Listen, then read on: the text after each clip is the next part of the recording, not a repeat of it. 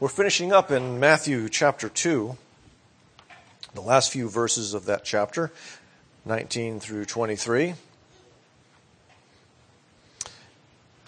Hear the word of God. After Herod died, an angel of the Lord appeared in a dream to Joseph in Egypt and said, Get up, take the child and his mother, and go to the land of Israel. For those who were trying to take the child's life are dead. So he got up, took the child and his mother, and went to the land of Israel. But when he heard that Archelaus was reigning in Judea in place of his father Herod, he was afraid to go there. Having been warned in a dream, he withdrew to the district of Galilee. And he went and lived in the town called Nazareth. Nazareth. So he, so was fulfilled what was said through the prophets he will be called a Nazarene. Let's pray. Father, uh, as we spend some time uh, the last few weeks and even this evening looking at the story of the birth of your son, we are quite aware that uh, we have misconceptions at times. And so I ask that uh, you, by your word, would clear away any misconceptions, affirm the, the truths that we hold dear, and, uh, and strengthen us that we might go and tell, just as the shepherds did. In Jesus' name, amen. I grew up going to Fenway Park in the late 70s. You see, and when the Yankees came to town, it was a little bit different in Fenway Park.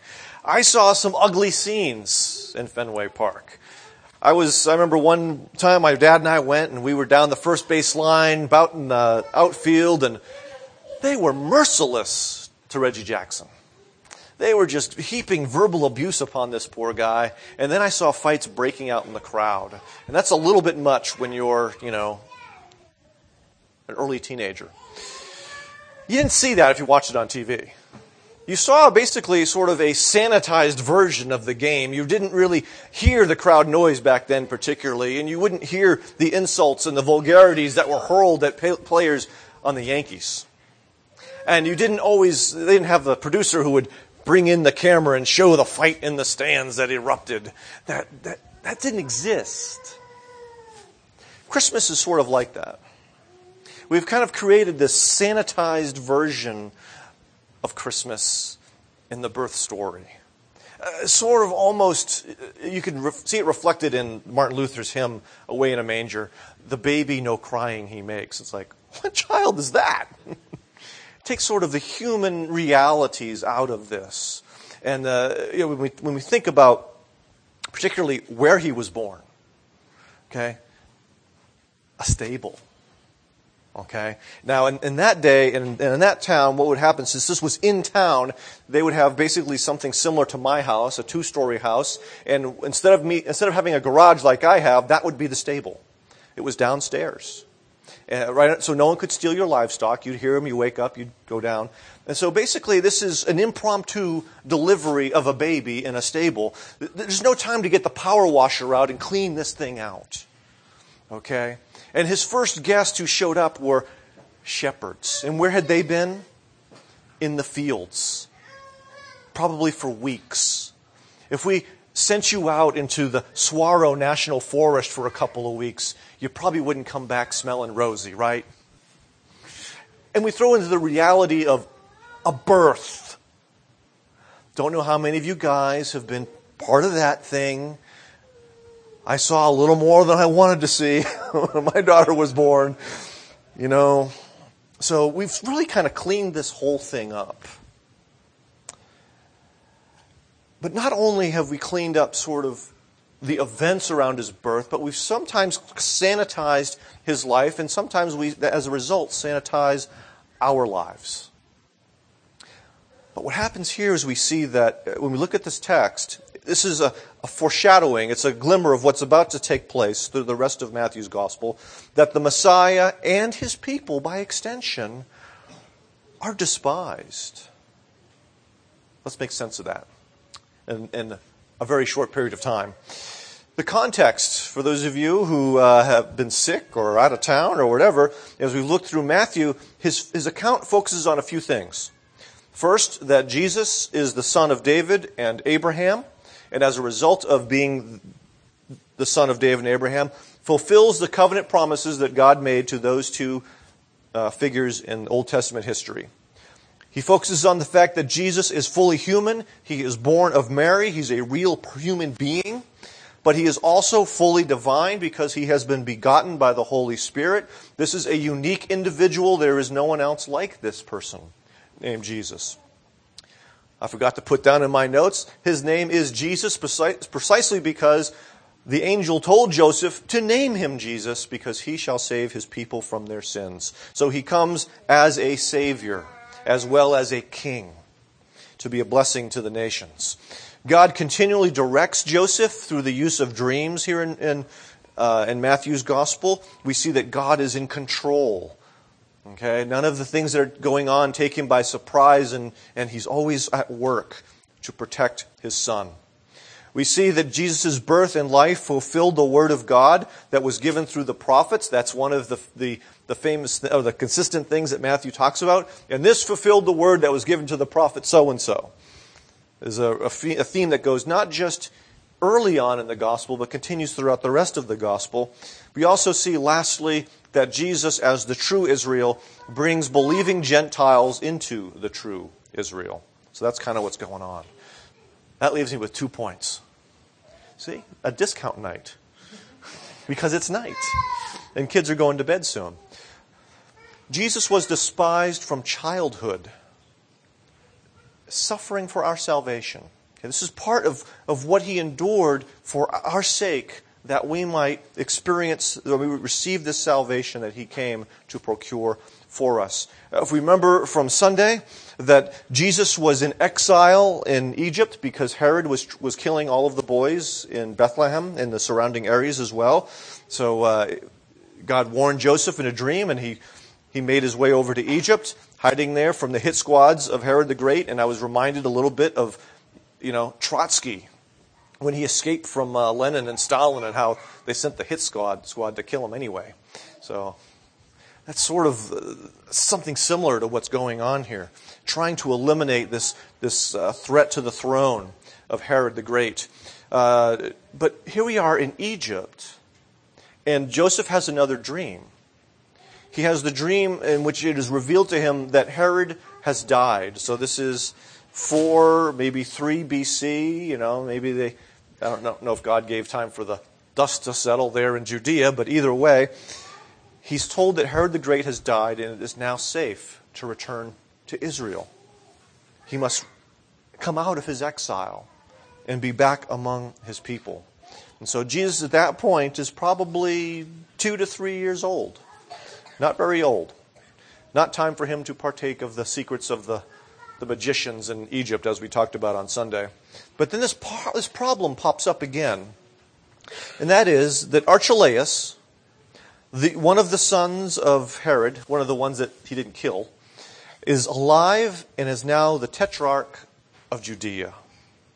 He is basically mini me for Herod. Okay? He is as evil, as ruthless as his father, but he is far less competent than his father was.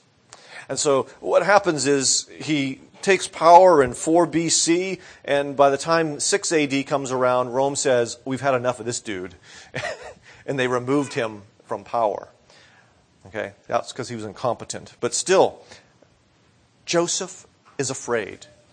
He knows that this guy is pretty much as bad as his dad. He's not sure what to do. He knows that Jesus will stand out in Bethlehem, the, the city of the great king. He's not sure what direction he should move in. And Joseph has another dream. Isn't that great? That Joseph's puzzled and God lets him know what to do. I sometimes wish he'd do that. But then again, I'm not carrying or, or, moving around with the infant Jesus, the Messiah, the Son of God with me. So it's far less important that I get a dream that lets me know what to do. So you get it, kind of, don't you? So this dream comes to Joseph, and what he ends up doing is he heads north to Galilee. That's where he came from. That's where he and Mary were living before they, the census forced them to go down to Bethlehem in the first place. So they basically go back from whence they had come. But we see here, the first few years of Jesus' life, he's living essentially as the child of refugees. I kind of thought of that as we're talking about the Tucson refugee ministry. And I mean, here, here's our Savior was a refugee for part of his life. He knows that. He's experienced that. For our sake, he was a refugee. Now, Galilee was, was ruled by Herod Antipas, who, which, who is uh, Archelaus' half brother, and he is sort of like evil light. You know, half the taste, half the evil. You know, he's just, he's not as bad. He's he's sort of the almost reasonable Herod. Uh, you know, when we get later on, when John, John the Baptist is around, we see that he's not all that good of a guy, but he's not as bad as his dad was, and he's not as bad as his half brother was. Okay, so he's bad, but not really bad.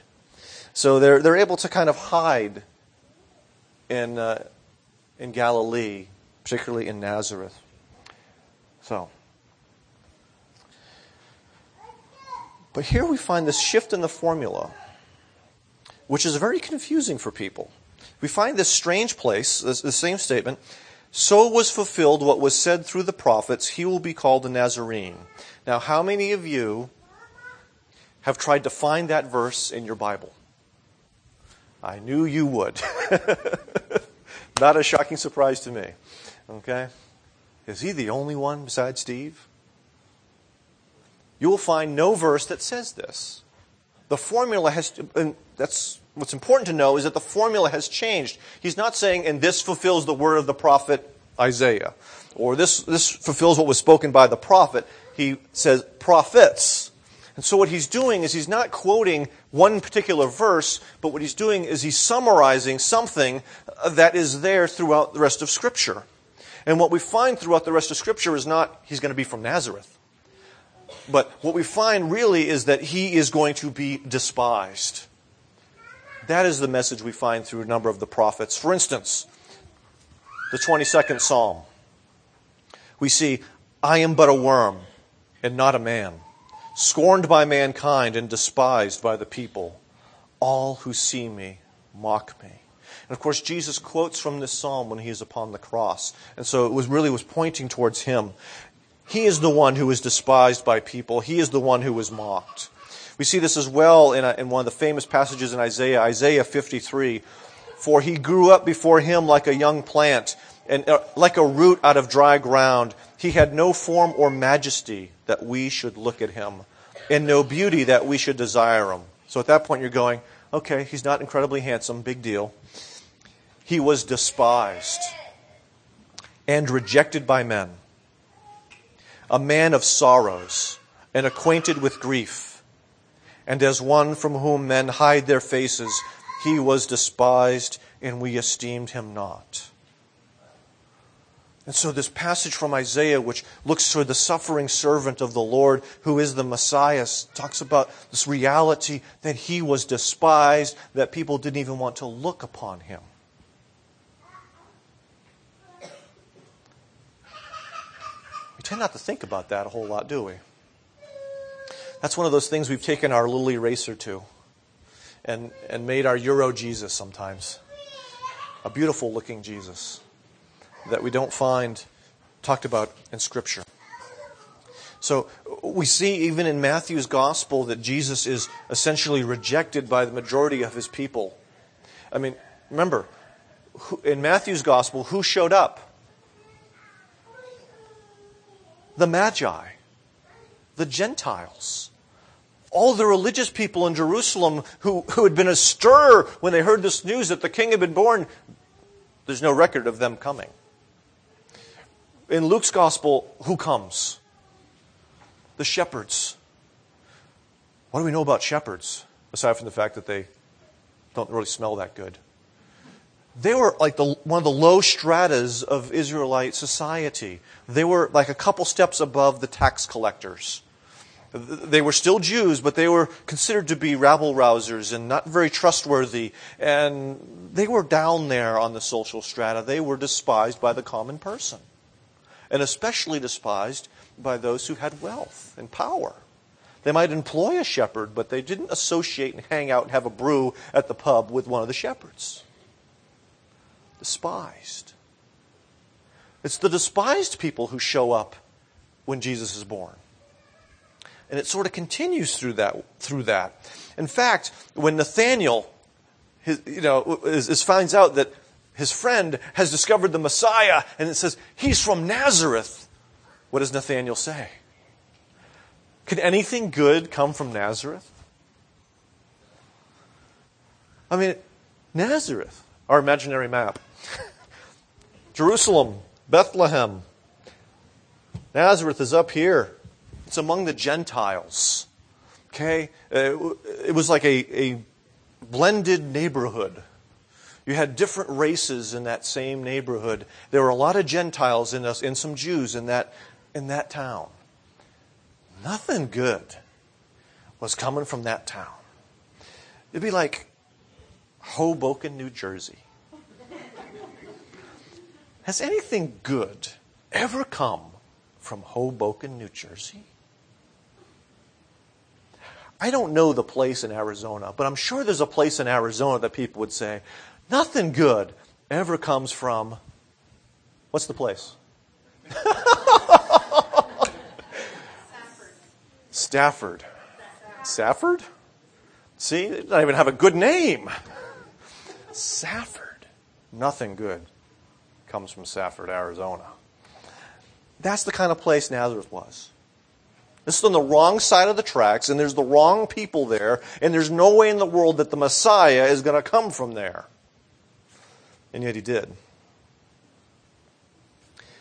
Because he was the man of sorrows, Jesus suffered not just at the end of his life, but all through his life.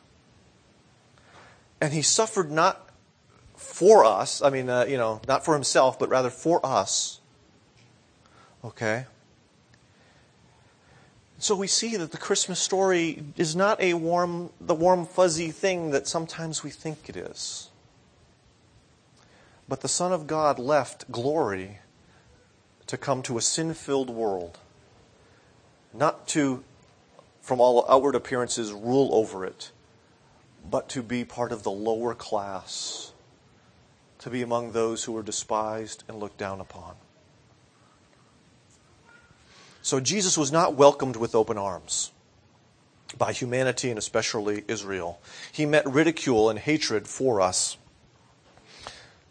So let's talk about what, okay, that's him, but what about us? Well, those who are joined to Jesus by faith are despised with him. We, we tend to lose track of this. We, here in America, we tend to have this sort of celebrity Christian deal you know? Um, we, we want to be found with the beautiful people. We, we have been kind of, we've kind of merged the American dream into uh, Christianity and, and it gets really fuzzy and blurry and we don't realize that Christianity is not the same thing as the American dream. And so we, we want to be found with the, the elite and the, the, the socially important people. And we think Jesus would kind of hang out with those people normally. We can, we can get that mindset. We have people talking about how you can have your best life now. Okay? Those celebrity Christians. That's not what I read in Scripture. And that's not just what Jesus didn't experience, but that's not what I read in Scripture in terms of what we are to experience. I, I think of things like Matthew 10. Jesus prepared his disciples for the opposition that they, were, they would face. We find this a disciple is not above his teacher, nor a servant above his master. It is enough for the disciple to be like his teacher and the servant like his master. If they have called the master of the house Beelzebul, how much more will they malign those of his household? Jesus is preparing his disciples for the fact that they have hated me, how much more they're going to hate you. And what happens in the book of Acts? We see them tossed in prison, we see them beaten. They're hated, they're despised. Those lousy people who followed Jesus of Nazareth. That's who they're seen as. The author of Hebrews, in chapter 13, the very last chapter of that, actually invites us to join Jesus outside of the city in his disgrace. Let's look at that. Let me read from that for a moment. So Jesus also suffered outside the gate in order to sanctify the people through his own blood. Therefore, let us go outside, let's go out to him outside the camp and bear the reproach he endured. He says, let's bear that too. That's where we belong. And he goes on to talk about how we were, look, we were looking for a better city. The city that Abraham was looking for, the city whose builder and architect was God. We weren't made for the, the city of man. Let's not pretend like we have to really fit in here. But let us, at when necessary, endure the shame, the reproach that he bore when necessary. Okay? Not just that, but we see Paul, Philippians. Okay? One of my favorite books of the Bible. But we see in Philippians chapter 1, he says, For it has been granted to you on behalf of Christ Jesus not only to believe on him, some good predestinarian stuff right there. Uh, yeah, we, we Calvinists, we like that. Right? Okay, it's been granted for us to believe on him. But we don't stop, we don't, I mean, we stop reading. We don't continue reading because it says, um, but also to suffer for him. Not liking that part so much, huh? Okay. Since you are going through the same struggle you saw I had, and now hear that I still have. And so remember, Paul is writing to the Philippians from prison. And they knew that he had in the past endured persecution for the name of Jesus. They know that he is enduring persecution at that point because he's in prison, obviously. Um, it's not because he was a criminal, but because he followed Jesus. And, but Paul knew that they also were beginning to endure persecution in Philippi. And he says, This is not a mistake. It has been appointed to you by God Himself. Walk in it, be faithful in it. And so then later on in Philippians 3, right after he gives his great stuff about, you know, all, all those earthly attainments and titles that I had, it's all rubbish. So that I, and I cast it away so that I might know Christ. And he says, I want to know Christ and the power of his resurrection and the fellowship of sharing in his sufferings.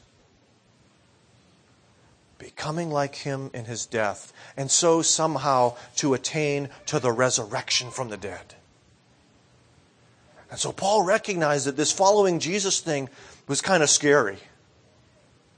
It brought us into some dangerous places, and it meant that we were not welcome some places. Okay? Because we're united with Him, we share the reproach that He had. 2001, when I went to New Jersey to visit a great friend of mine, and lo and behold, there's my future wife. I had tickets Red Sox, Yankees, Yankee Stadium. I had my new Red Sox hat that my future wife gave me. I'm excited. And in the back of my mind, I'm thinking about all those games in Fenway Park. what awaits me in Yankee Stadium? The scorn that is given to the Red Sox is also given to those who are united to the Red Sox by their love of the team. Fortunately for me, it was a day game, which means that it wasn't packed and the people weren't drunk yet. I escaped okay. All right, it might have been worse uh, if it wasn't. Um, so I guess I'm glad that the game Amy and I were supposed to go to was rained out and we didn't go. So she didn't, by virtue of being with me, get abused uh, with stuff tossed on her or anything like that. But you see, because we're united to Him, we experience what He experienced. Okay? And that makes us uncomfortable for us. Uh, you know, we're uncomfortable with being martyred. I mean, who wants to be low on the totem pole, really? Come on. Who wants, who wants to, to be a martyr? You know, who wants to be ostracized? Don't you remember that one kid in high school? For those of you old enough to be in high school, have been in high school. You know, who wants to be that kid who's always picked on? We don't like that. We're glad we're not that guy. And if you were that guy or that girl, you know what it's like. I, was sharing with Chris the other day a little bit about my experiences, you know, on the bus. Three years on the bus for middle school, among the, th- the worst three years of my life. I don't know why. I had a bullseye on my, not in school, but just on the bus. Particularly the last year, I'm supposed to be on the top of the totem pole now. I'm in ninth grade, right? Well, there's this seventh grader who's a football player who decides that he needs to show everyone that he's tough, and he looks around, and apparently his eyes fell upon me. and so I'm the guy that he decided to try to pick a fight with all year long. If there was one seat left on the bus, he wouldn't let me, and it was next to him. Inevitably, it was next to him. He wouldn't let me sit there. And so we would spend the whole way home, you know, throwing elbows at each other and pushing and shoving and trying to get on the seat and all this kind of stuff. And if I was in the seat and there was nothing else left and he had to sit there, he tried to throw me out.